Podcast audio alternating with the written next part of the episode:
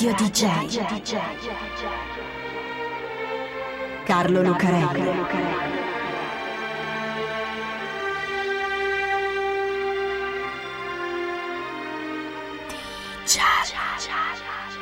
Carlo Lucarelli presenta Di Giallo, il radiodramma di Radio DJ. Salve a tutti, siete su Radio DJ, questo è Di Giallo e io sono Carlo Lucarelli qui per raccontarvi assieme a Fabio B un'altra delle nostre strane, misteriose e incredibili storie. Questa è la storia di un processo che in teoria dovrebbe muoversi secondo regole stabilite e condivise, leggi insomma, cose molto concrete e reali come i reati che vengono perseguiti. Ma siccome si svolge in un tempo e in un luogo in cui concretezza e realtà avevano un significato più ampio, ecco che tutto diventa strano, misterioso e appunto incredibile. Perché questa è la storia del processo alle streghe di Salem. Salem Village è una frazione di Salem Town, vicino a Boston, nel Massachusetts. Adesso è una città, capoluogo di contea inserita nelle aree quasi metropolitane della costa est degli Stati Uniti. Ma allora, alla fine del Seicento, era ancora un insediamento rurale costruito dai primi pellegrini, gli immigrati puritani fuggiti dall'Inghilterra nelle colonie americane. Un bel posto, anche allora, al bordo della foresta, tranquillo, dopo che gli indiani avevano smesso di fare incursioni. Tutta brava gente operosa e rispettosa della legge, delle convenzioni e soprattutto della religione. Salem Village poi sta crescendo così in fretta e così bene che da Salem Town hanno anche mandato un pastore, il signor Perris, a reggere la piccola comunità. Il signor Perris però ha un problema. C'è sua figlia Betty che si sta comportando in modo strano, anzi molto strano. Betty ha nove anni, ma ha praticamente smesso di parlare. Si esprime a versi, abbaia, bela oppure muggisce è assente, tanto che per attirare la sua attenzione bisogna scuoterla, e allora spesso si mette ad urlare. Non cammina neanche più, striscia per terra, gattona a quattro zampe, e se c'è un tavolo o una sedia in mezzo alla stanza ci passa sotto. Tutto questo quando in buona, se no fracassa le cose e insulta le persone. Da un po' di tempo poi sua cugina Abigail, che è un po' più piccola, ha cominciato a comportarsi nello stesso modo. Il signor Perris si preoccupa giustamente e chiama il dottor Jiggs, il medico di Salem Town. Il dottore arriva, visita Betty, a fatica perché la ragazza non sta ferma, si fa raccontare i sintomi dal signor Perris e resta colpito da uno, in particolare. Betty non sopporta di tenere in testa il velo che le donne si mettono quando vanno in chiesa a pregare. Anzi, non sopporta proprio niente che abbia a che fare con la chiesa. Fermi tutti. Il dottor Jiggs è un bravo medico, ma vive nel XVII secolo in una comunità puritana in cui certe cose hanno un grosso peso. In un altro luogo, soprattutto in un altro tempo, un medico avrebbe pensato all'epilessia, a qualche forma di isteria, ad un problema che possa avere a che fare con la neuropsichiatria infantile. Lì, a Salem, nel 1691, il dottor Jiggs pensa invece ad un'altra cosa, al diavolo. Se il dottor Jiggs, che è un medico e un uomo di scienza, accetta questa spiegazione, figuriamoci il signor Parris, che è un sacerdote, col sovrannaturale c'ha a che fare tutti i giorni. Ora, se il diavolo è entrato in casa sua vuol dire che qualcuno in qualche modo ce lo ha chiamato. Insomma, che una strega ha fatto qualche stregoneria. Così il signor Parris prende da parte Betty e la interroga. Sembra una scena dell'esorcista, il film di William Fredkin tratto dal libro di William Peter Blatty. La bambina prima abbaia, poi muggisce e poi alla fine dice un nome. Tituba. Tituba è una schiava. Viene dai Caraibi, dalle isole Barbados, dove il signor Perris stava prima di venire a Salem. Tituba è una giovane ragazza nera, metà caraibica e metà africana, che è entrata al suo servizio come domestica assieme a suo marito e che si occupa della pulizia della casa, ma soprattutto di Betty e di sua cugina. Tituba è una ragazza tranquilla e le bambine la adorano. Per tenerle buone gli racconta un sacco di storie che vengono dalla sua tradizione, perché vive lì, nel freddo atlantico del Massachusetts e nel rigore puritano, ma è sempre una donna delle Barbados, Tituba, e i suoi santi, i suoi riti e le sue leggende. Santeria, voodoo, juju. Anche le Barbados credono alla magia e alle streghe.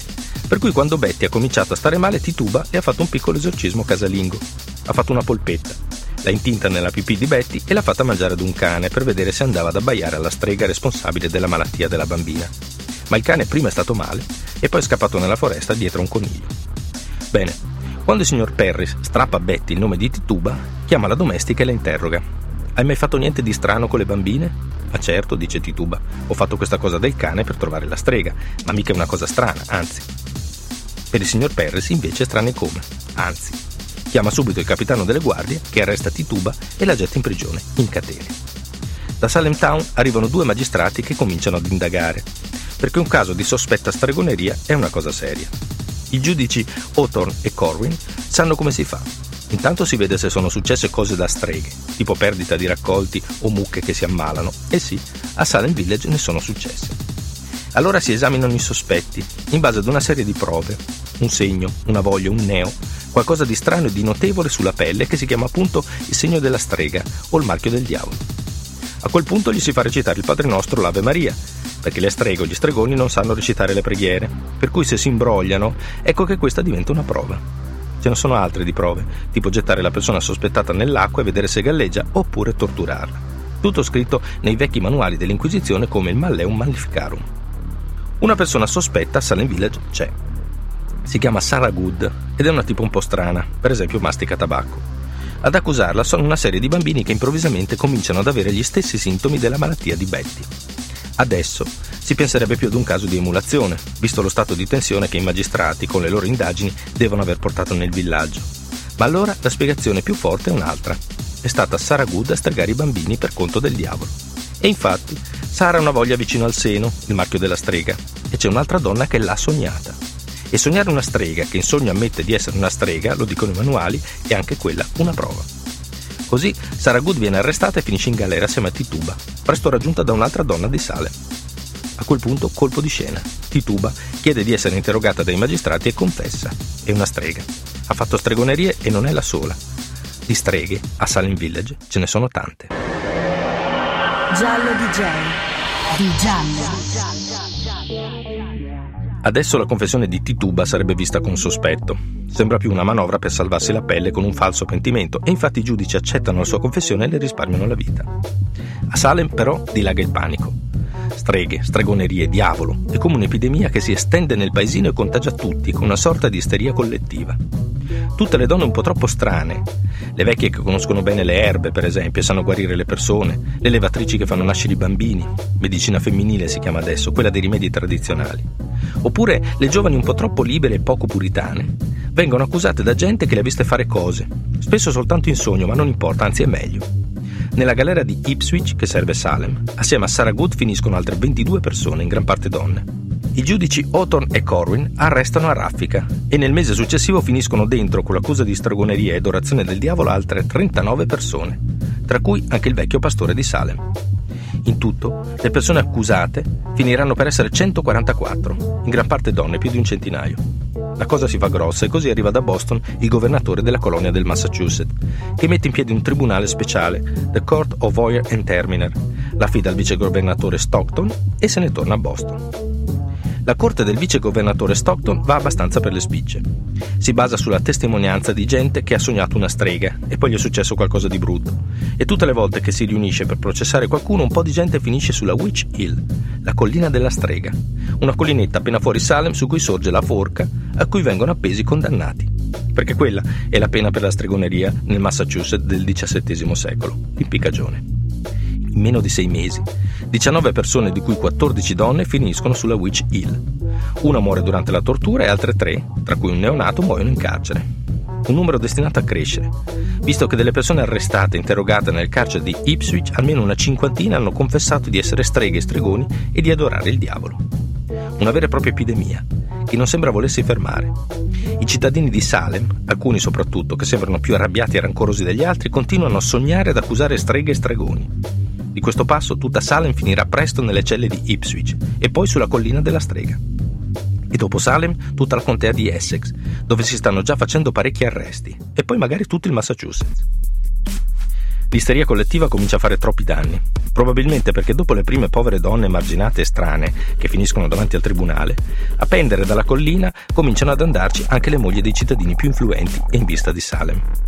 A metterci un freno è proprio il pastore di Boston, che fino a quel momento era stato uno degli inquisitori più intransigenti nella lotta alle streghe e al diavolo. Il pastore Increase Matter fa un sermone alla cattedrale di Boston che poi viene pubblicato, in cui, vista la facilità con cui si condannano e si impiccano le persone a Salem, dice che è meglio che dieci streghe riescano a sfuggire piuttosto che un solo innocente venga condannato. Dopo il pastore di Boston arriva uno scienziato amico di Isacco Newton, che esamina le prove accettate dal tribunale, soprattutto i segni sulla pelle e le testimonianze ricevute in sogno, e le trova tragicamente ridicole. E anche le confessioni, naturalmente. Estorte gente terrorizzata e a volte anche torturata, che per salvarsi la pelle confessa di essere salita su una scopa assieme al diavolo e di aver fatto un giro attorno alla luna. A quel punto interviene il governatore della colonia, che proibisce altri arresti, scioglie la corte e perdona tutte le persone che sono state condannate e nel frattempo sono ancora vive. Così, improvvisamente, la febbre finisce.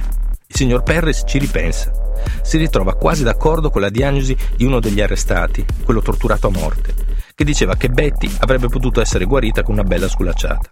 E chiede scusa per essersi prestato a questa follia.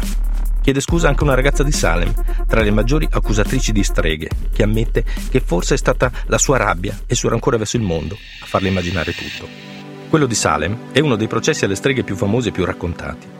I romanzieri americani dell'Ottocento come Nathaniel Hawthorne, che ci si ispira, anche se lontanamente per il suo La lettera scarlatta.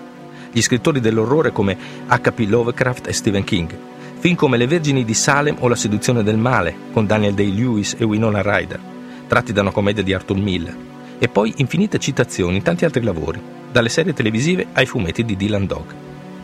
Ma anche se uno dei più raccontati, dei più grossi, uno dei più simbolici di quelle che poi saranno tante altre cacce alle streghe di tipo politico o ideologico, non è l'unico. Nei tre secoli, dal 400 alla fine del 600, in cui la caccia alle streghe ha avuto il suo apice, sono più di 100.000 i processi e almeno 60.000 gli stregoni, ma soprattutto le streghe, perché è proprio la donna in quanto tale ad essere colpita da una certa ideologia dominante, a finire impiccati, senza testa o sul rogo, in Europa e nelle colonie americane. L'ultimo processo di una strega è quello di Anna Goldi, uccisa in Svizzera nel 1782, solo qualche anno prima della Rivoluzione francese. Radio DJ Carlo Lucarelli. Cha cha